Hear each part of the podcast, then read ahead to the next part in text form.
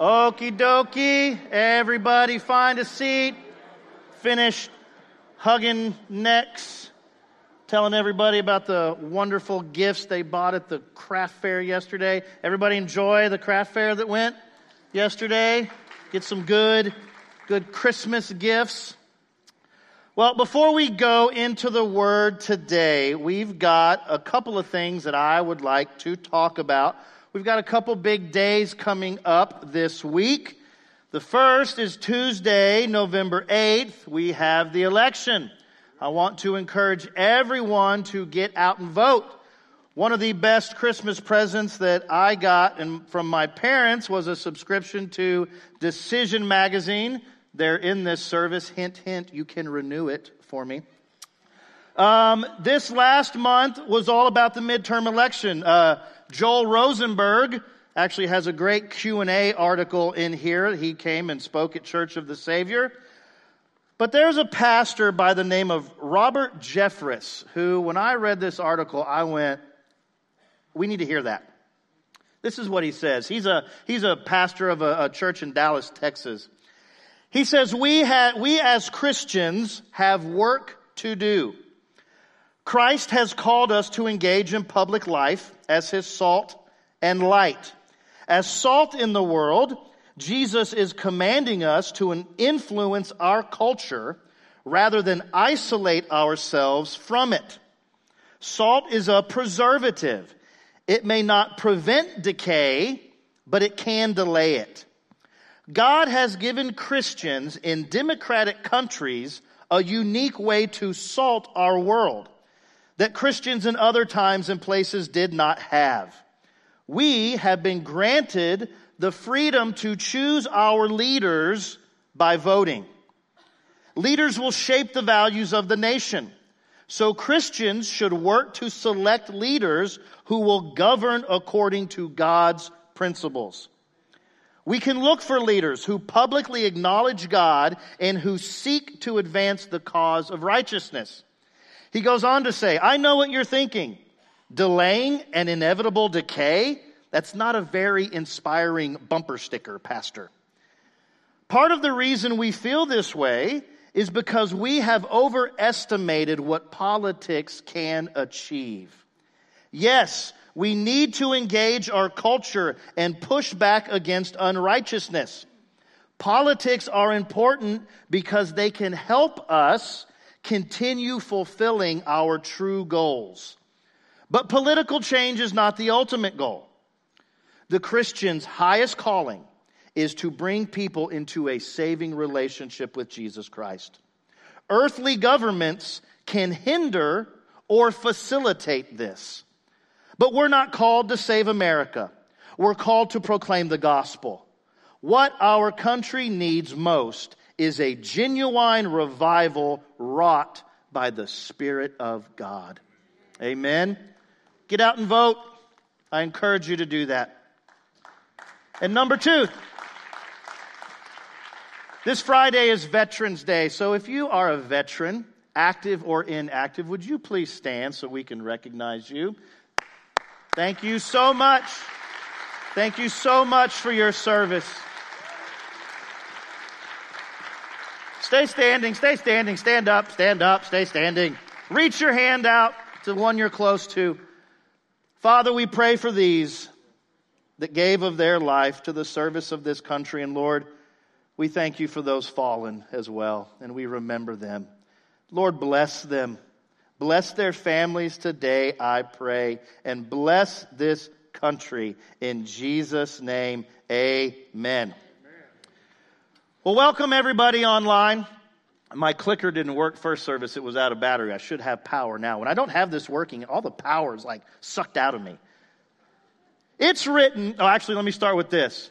So, Pastor Steve came up to me uh, a month and a half ago or so uh, we were praying with, praying with pastors, say that five times fast, on a Tuesday morning, and he said, Ryan, have you ever taught on finances or tithe or giving?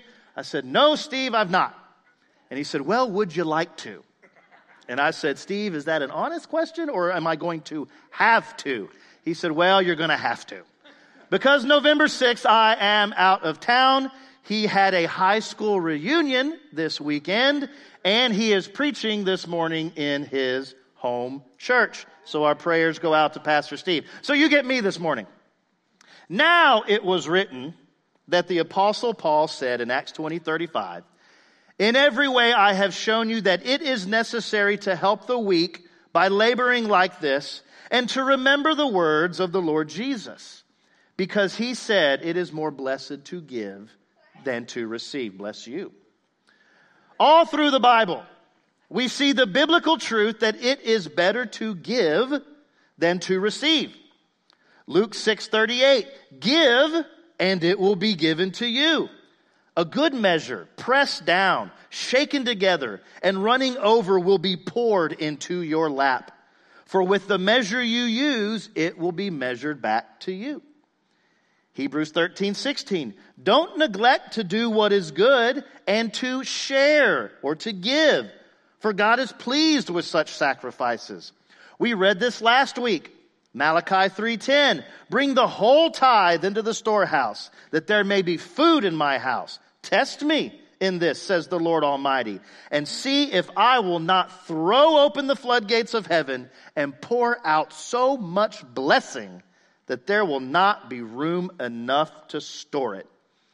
2 Corinthians 9, 6 through 9. We talked about sowing last week, that every, we're always sowing. We're sowing of our finances. We're sowing when we pray. We're sowing when we give to the body and give into ministry. The person who sows sparingly will also reap sparingly. The person who, show, who sows generously will also reap generously. Each person should do as he has decided in his heart, not reluctantly or out of compulsion, since God loves a cheerful giver. And God is able to make every grace, and remember that word grace, because that's really what we're talking about today. And God is able to make every grace overflow to you so that in every way, always having everything you need, you may excel in every good work. As it is written, He distributed freely, He gave to the poor, His righteousness endures forever. That's a reference to Psalm 112 9. So I want us to consider this morning that the only kind of giving that is truly acceptable to God is expressed in one simple, complex, and beautiful word, and that word is grace. So we're not talking about giving out of law or giving out of commandment, but we're talking about giving out of the grace of God that is within our hearts. Paul writes to the church in Corinth, and we'll go over this today.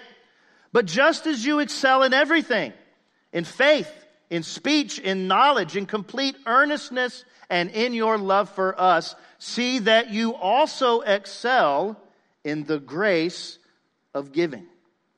So, what is grace? Well, you know, a lot of people will say, well, grace is the unmerited favor of God toward man. I don't necessarily agree with that definition because I think that's more of a de- definition of mercy. I don't deserve favor, but I'm given favor. I deserve judgment, I deserve death, but I'm given life. I deserve to be locked up for a life sentence, but out of mercy, I am pardoned. I believe first and foremost that grace is a gift. Without grace, we can't receive the gift of eternal life. Ephesians 2 8 says, For by grace you have been saved by faith. And this is not of your own doing, it is a gift of God. I believe that grace is help to do what we cannot do on our own. 1 Corinthians 15:10 But by the grace of God I am what I am and his grace toward me was not in vain on the contrary I worked harder than any of them though it was not I but the grace of God that is with me 2 Corinthians 12:19 But he said to me my grace is sufficient for you, for my power is made perfect in weakness. Therefore I will boast all the more gladly of my weakness so that the power of Christ may rest upon me. Grace is a power that shows up in our lives and a desire to do the will of God. Acts 4:33 and with great power the apostles were giving their testimony to the resurrection of the Lord Jesus and great grace was upon them all. And most of us know Hebrews 4:16. Let us then with confidence or boldness draw near to the throne of grace that we may yes receive mercy but also find the grace to help in our time of need. Now, everyone in their bulletin should be given one of these yellow cards. We have a governing body, a group of elders that use these yellow cards to help us set the budget for next year.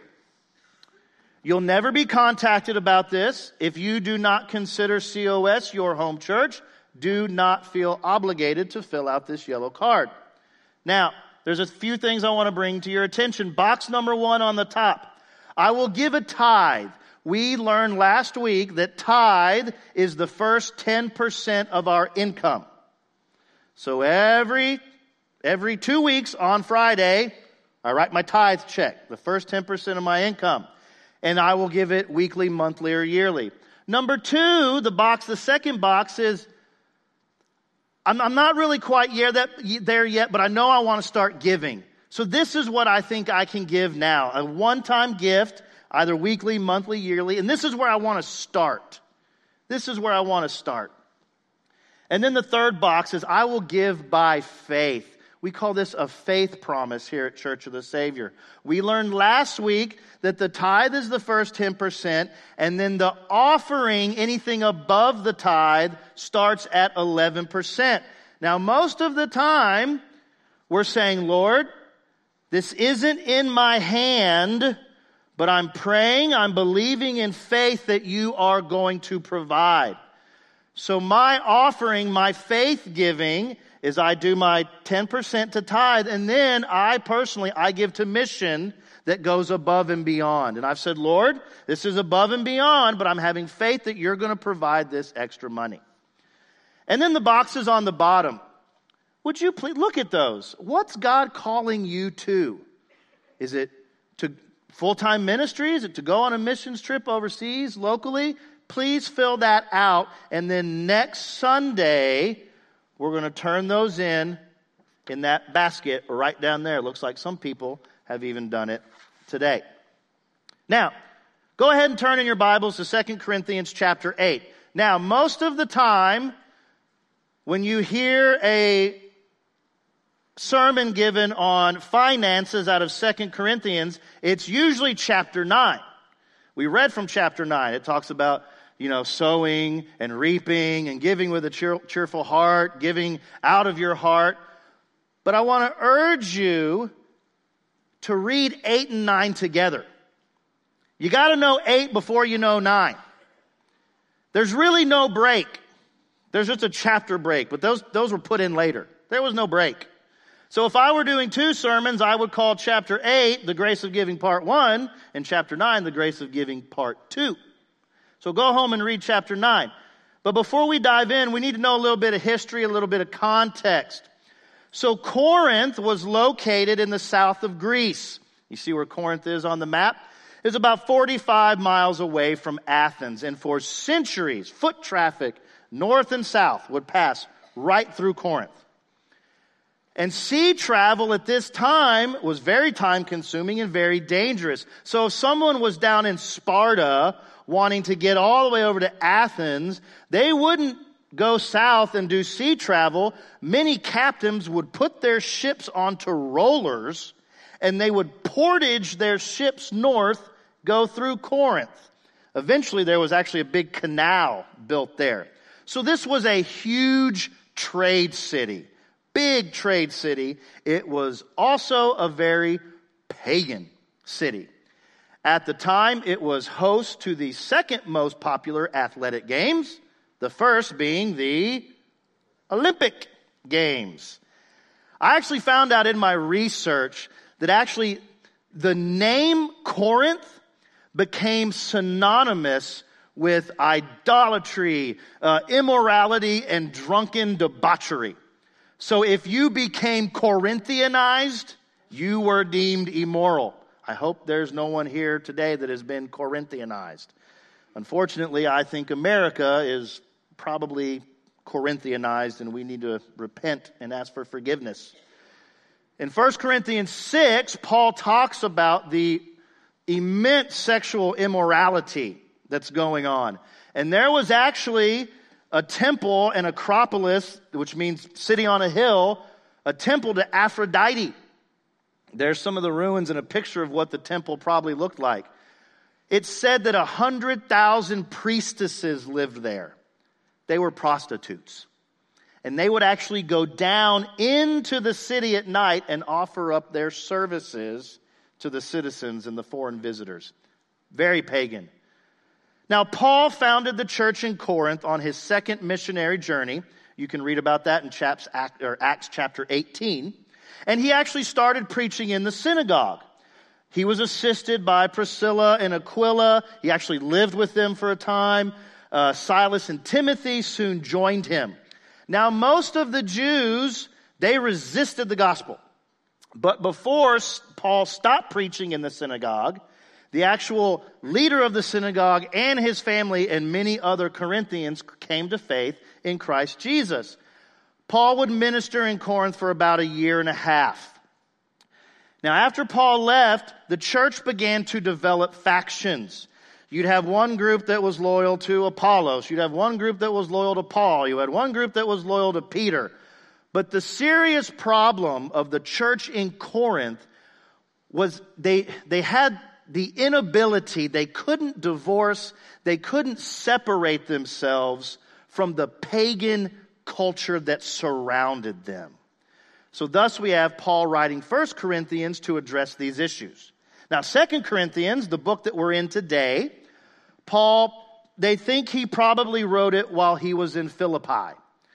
Now during his absence, some false apostles also started to come onto the scene. Paul was in Ephesus leaves to go to Corinth to try and deal with this issue, but he labels this the painful visit. It did not go well for him. He was actually openly insulted by someone in the church, probably a, a false apostle, we don't know.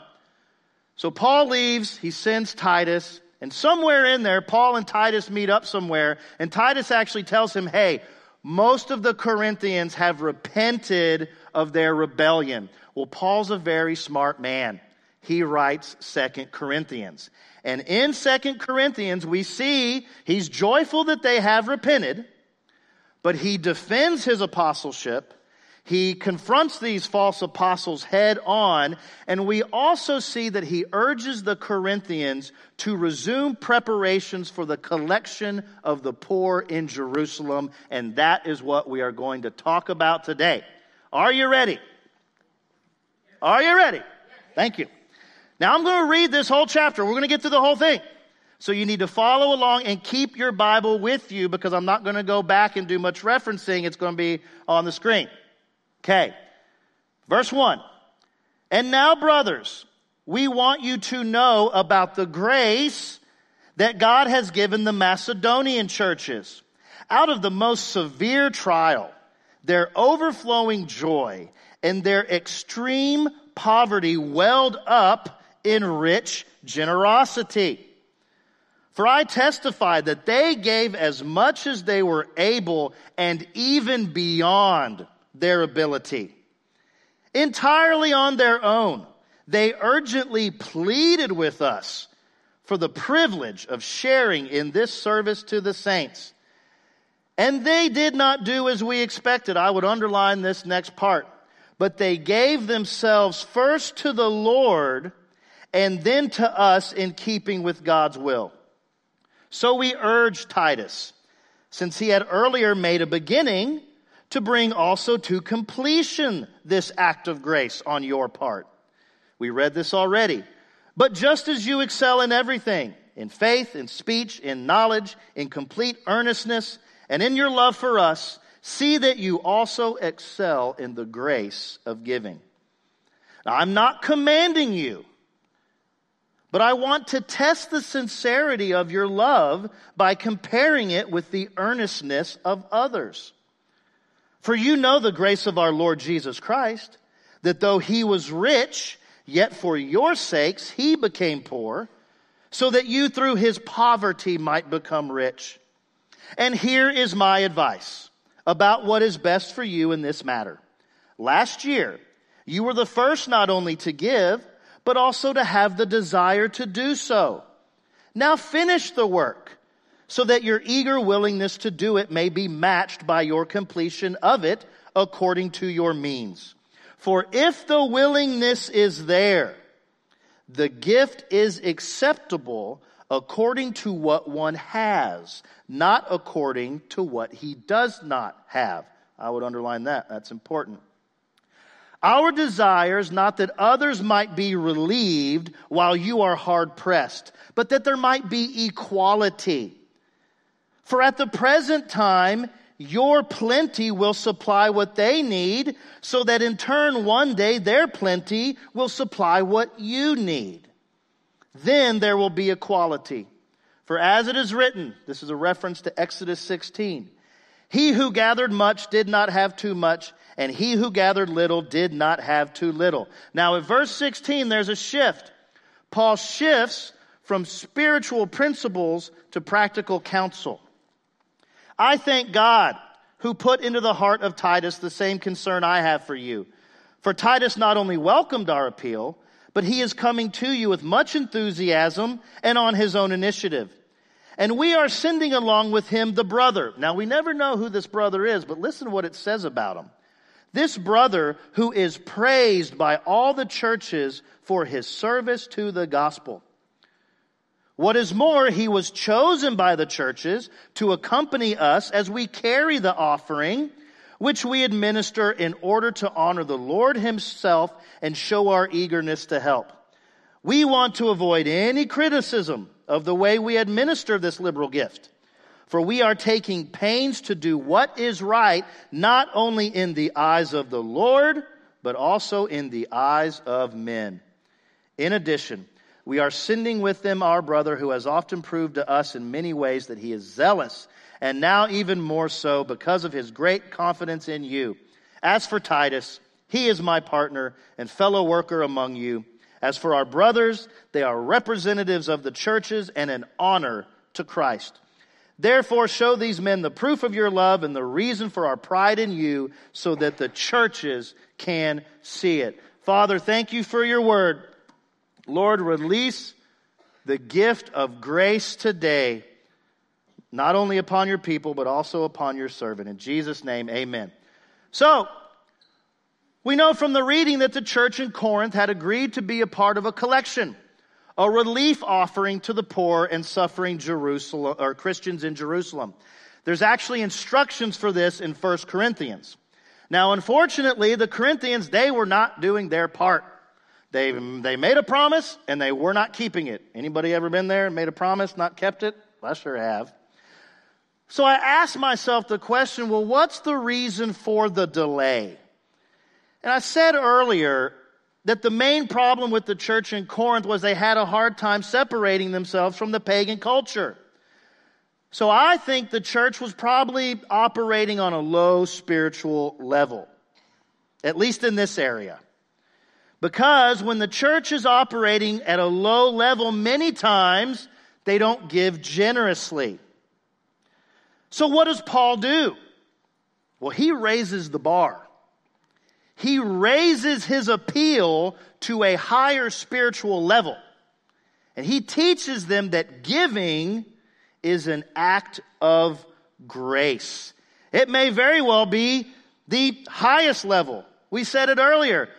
We can't be saved without grace. Grace and faith, right there. Giving is a ministry that helps others and helps the body, but the motivation for the giving must be out of the grace of God in one's heart. when we as Christians and as a church body give out of grace, we will realize, like Paul said in Acts, that it is better to give than to receive. Now, I find this very interesting. Paul used nine different words to refer to the collection, but he used the word grace seven times. And we've learned that numbers are important in the Bible. Seven is the number of completion, of perfection. So maybe I'm reading into this a little bit. That makes me think, well, if I'm giving out of grace, I'm giving perfectly to the Lord. So, how do we know if we're giving out of grace? Well, Paul gives us five evidences, five qualities that you will know if you're giving out of grace in your heart.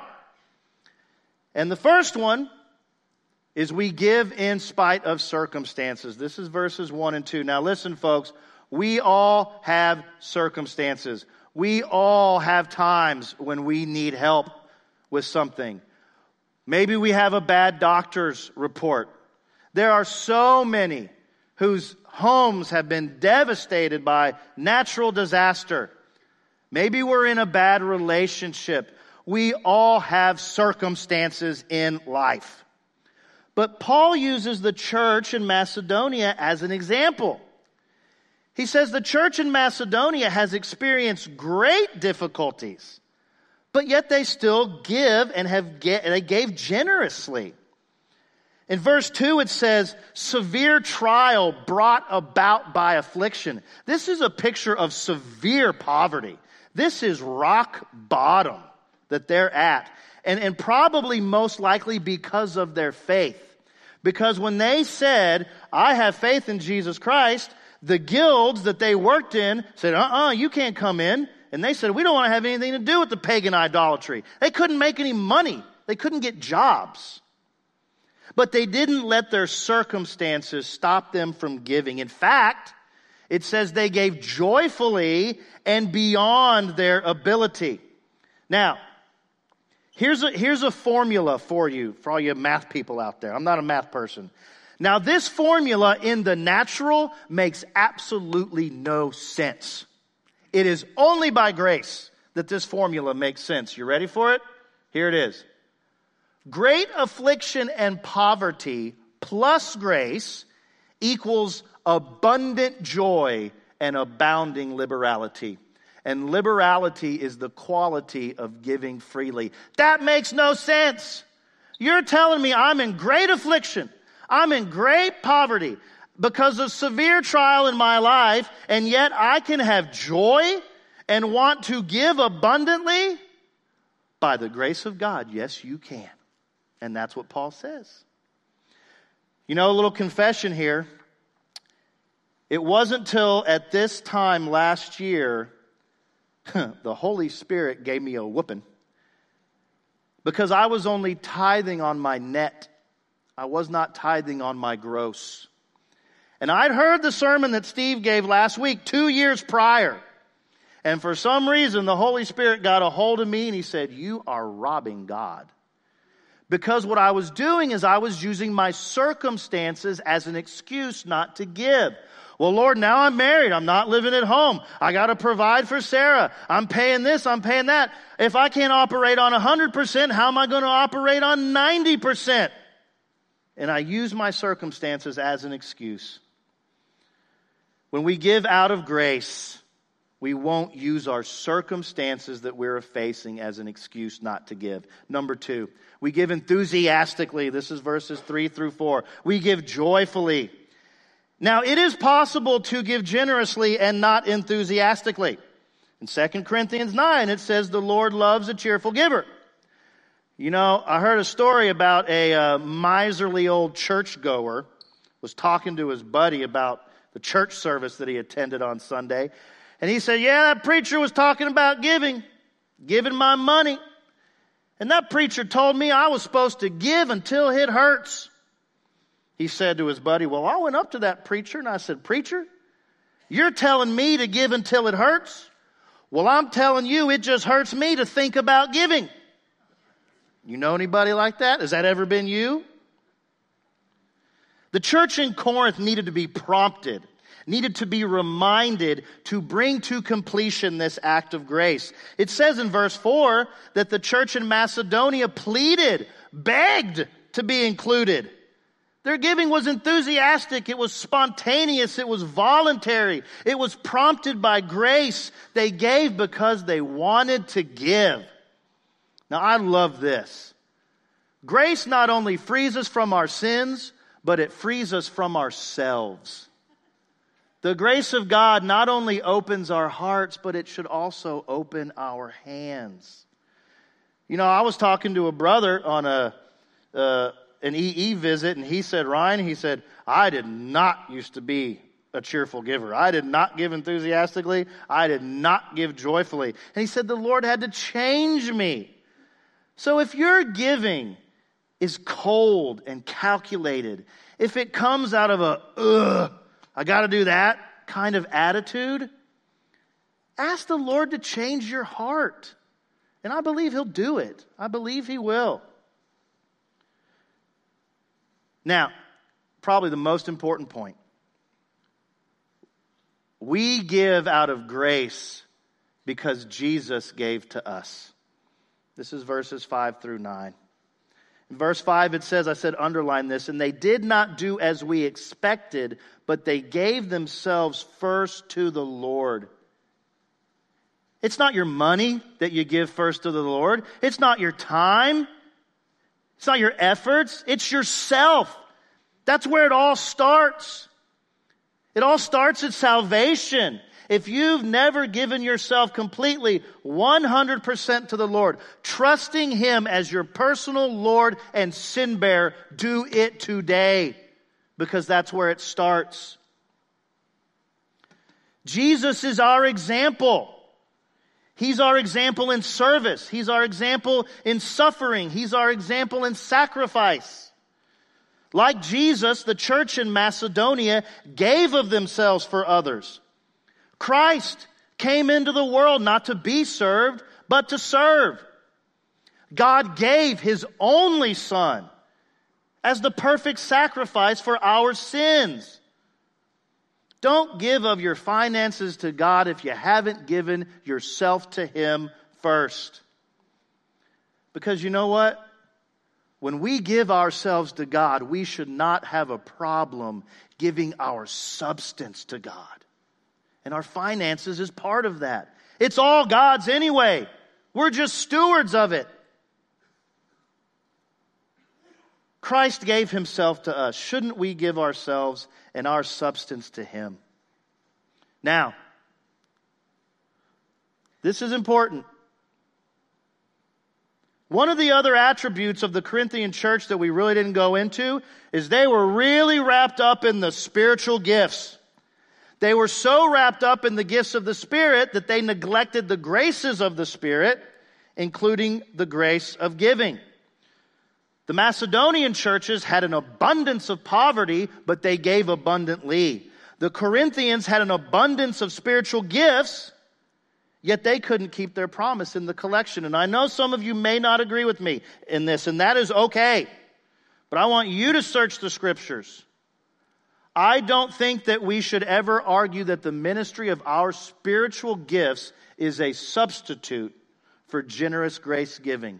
Well, I give of my time. I give of my service. In my opinion, that is, that's an excuse. It's not an explanation. The gifts, the spiritual gifts are given for the edification, the building up, and the equipping of the saints in the body. When we as believers realize that, that the gifts are just that, they're gifts, we'll be motivated to give and not hide behind the work of the ministry. I've had pastors say to me, I give my entire life to the ministry. I don't have to give of my finances. I do not believe that's what the Bible teaches. That's just me. You wrestle with it on your own. Now, Paul was very careful here. He was not ordering the church to give. He says, I'm not commanding you. What he was doing, Paul's a smart dude. I'm going to really enjoy talking to him when I get to heaven. He was contrasting the attitudes of the churches. he pointed out that the Macedonians were following the example of the Lord. They were poor, yet they gave. The Corinthians said, We love you, Paul. He says, Well, if you love me, prove that love by giving to the offering. When we give out of grace, it shows our love for Christ, our love for others, and our love for the body. Now, Jesus, thank you, Lord, was our perfect sacrifice. He became poor so we could become rich. He left his throne in heaven, took on human form, left the glory of heaven to come as a servant. He laid aside all his heavenly possessions, and the word says he didn't even have a place to lay his head. He had all these riches and more, but he became poor for our sake. And his ultimate experience of poverty was when he made himself sin on the cross for all of us. And, folks, like I said, if you've never first given yourself to the Lord, the cross is where it starts. We're going to take communion later on. His body was broken, his blood was shed. Because, folks, there's a real place called hell. And there's a real enemy in Lucifer and Satan. And you will be in eternal poverty if you don't give your life to the Lord and spend an eternity in hell. That's what the word says. We were morally bankrupt until we put our trust and our faith in Jesus Christ. But now, because of his temporary poverty on the cross, we get to share in the riches of heaven. Amen. Thank you, Lord. He gave of himself. How can we not give of ourselves? Point number four. We give willingly. This is verses 10 through 12. Nobody should have to twist your arm to give. And nobody should twist your arm. If somebody's twisting your arm, putting you in a headlock to give, get away from that person. Now, there is a big difference between promise and performance. The Corinthians had made a promise, but they failed to keep it. So what Paul does in verses 10 through 12 is he emphasizes willingness. Grace must come from a willing heart. Grace giving comes out of a willing heart. It can't be forced or coerced. And here's the real important thing. God sees, if the willing is sincere, and it's in the will of God, there will be a performance. Willing is not a substitute for the doing. If our giving is motivated by grace, we will give willingly. There will be a performance aspect to it because we want to. But here's the most important thing God sees the heart gift, not the hand gift. If the heart wanted to give more, but the hand was unable to do so, God sees the heart and records it accordingly. But if the heart gives more, but if the hand gives more, excuse me, then the heart wants to give, God records what's in the heart, no matter how big the offering in the hand might be. Think of Mark chapter 12. We see the story of the widow who gave out of her poverty. Jesus is sitting aside from the temple, and it says that many rich people gave. Now, it doesn't say that they gave, you know, begrudgingly or, or not willingly. It says many rich people gave, but then a widow came and gave out of her poverty. Says that she gave two coins worth half a penny. And Jesus says, I tell you, she's given more because she gave from her poverty she gave from the heart. I have no doubt that that heart wanted to give so much more, but the hand couldn't. He records what's on the heart. Now, lastly, when we give by faith, starting in verse 13, Paul in verse 13 is not suggesting that the rich become poor so the poor can become rich. It would not be wise for you to go into debt from your giving and then you not be able to provide from your, for your family. That wouldn't be wise. Unless the Lord tells you to, don't go and sell everything. Now, if He tells you to, go do it. Because He'll let you, He'll, He'll provide. Paul sees this. He says this is an issue of equality. Because you see, the Gentile churches at the time, they had material wealth. The Jews didn't. But he says, you know what? One day, whoop, those tables could be turned. And they'll have when you need. God's the one who does the equalizing. And this is so cool. In verse 15, he references the miracle of manna. This is out of Exodus 16. So the miracle of manna, the Israelites would go and they would, they'd collect their manna every single day. They always had what they needed. Always had what they needed. But what happened to the manna for those that tried to keep more than what they needed? It went bad. It went moldy. It got smelly. So I believe that the lesson here is gather what you need, share what you can, and don't hoard the blessings. Now listen, folks, we will always have need. I have need every single day. That's why I need the grace of God in my life. We'll always have need. But our need should drive us to trust Him. Our need's going to do one of two things. It's, either going to drive us to the cross or it's going to drive us away from the cross. Our need should drive us to trust Him. Because I believe if we obey God, we trust in Him, he will meet our needs. He will meet the needs of others. But we must give in faith and depend on God that He will give us today our daily bread. Now, at verse 16, there's a shift from spiritual principles to practical counsel. The guy on the right is who does, he does my taxes every single year. So I told you, we have a governing body of elders who take those yellow, yellow cards and they, they set the budget for next year. Paul says, look, give in faith, but don't give by chance or unwisely. You need to know where your finances are going and who's handling your finances. Don't give foolishly. So even in local churches, Paul says there are qualifications for people who handle the money.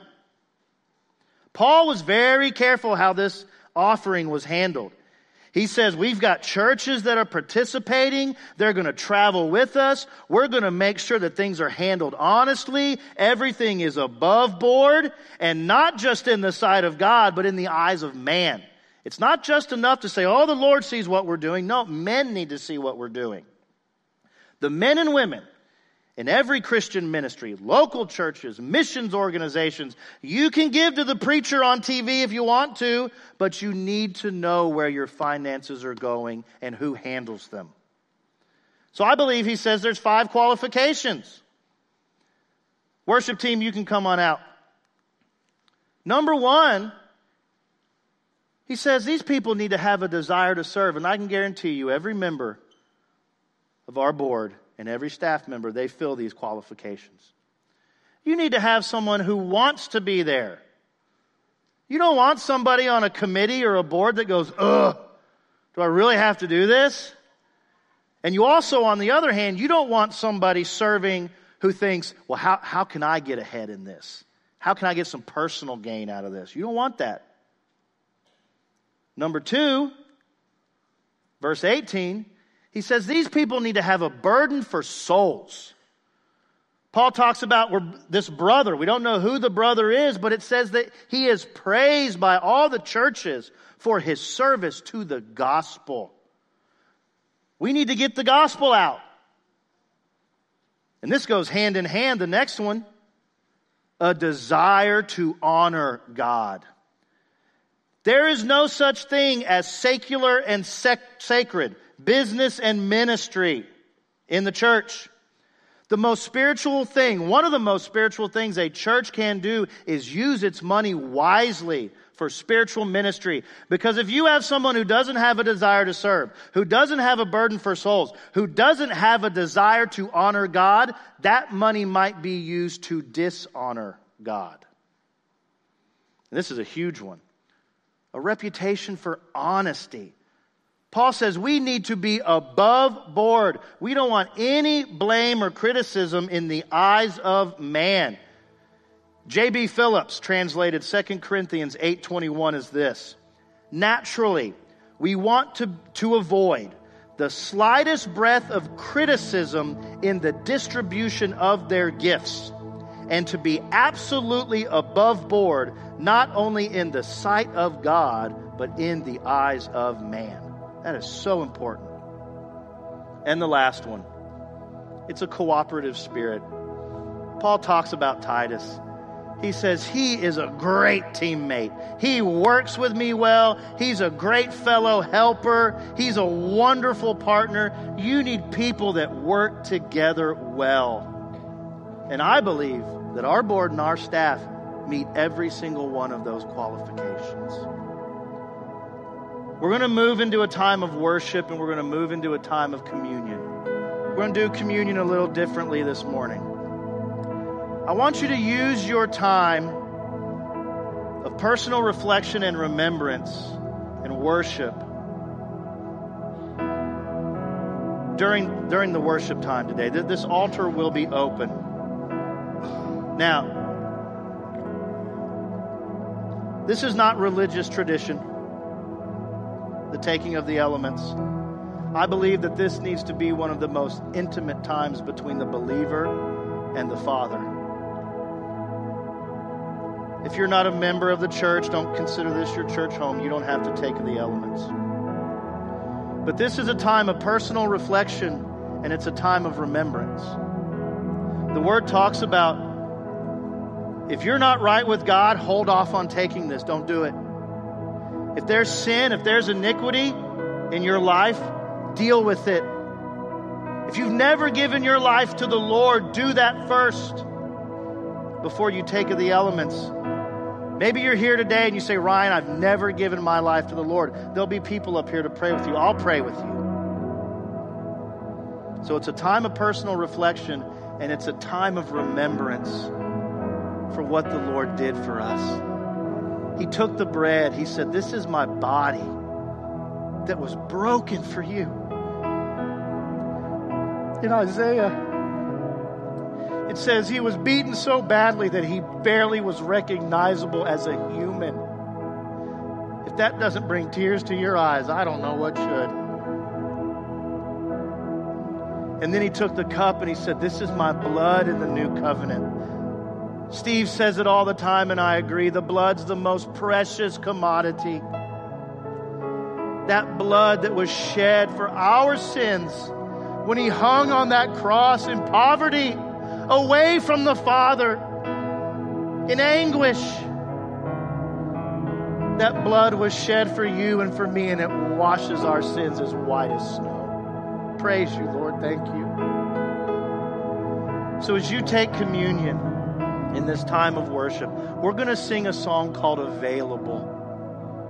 Make yourself available to the Lord. Take communion with your family, take it at the altar if you want to.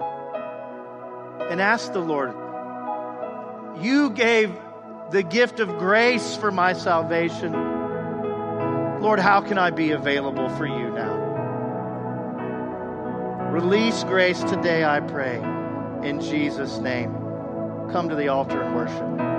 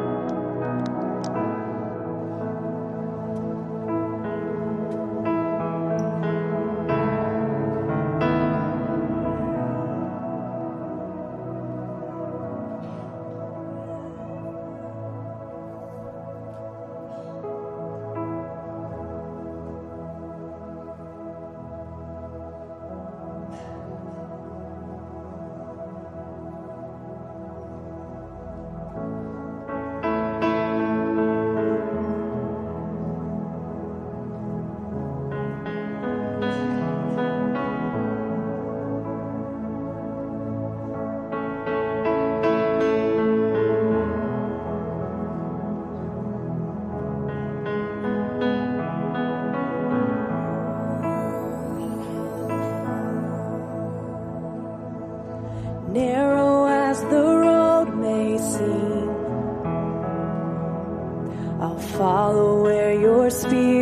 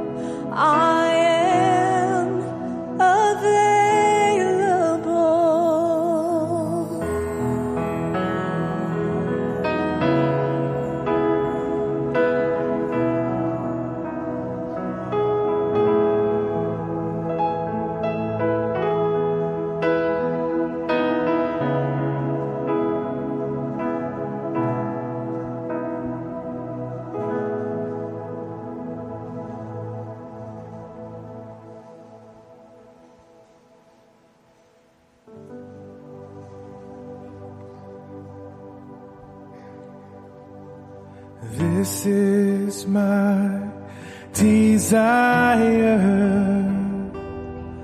to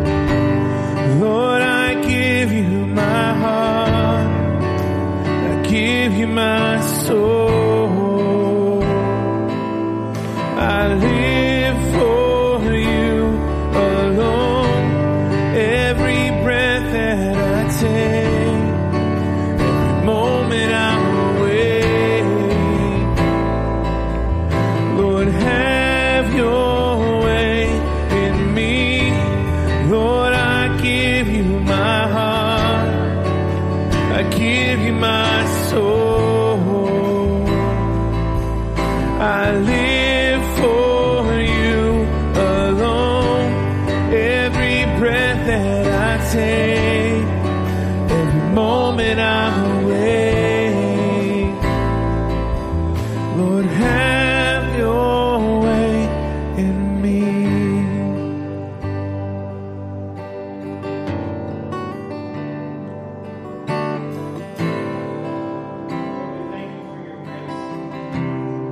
Thank you so much for your grace. What a gift. Lord, again, I just I pray that you release a spirit of grace today. Lord, give us the help that we need. In the name of Jesus. Bless your church today, I pray. And thank you so much for Jesus. Thank you so much for Jesus. That he became poor so that we might become rich. Thank you. Bless your church in Jesus' name. And everyone said, Amen. God bless you all. Slip out quietly. Go pick up your children. Go give them heaven. If they don't like it, tell them how to get there anyway. God bless.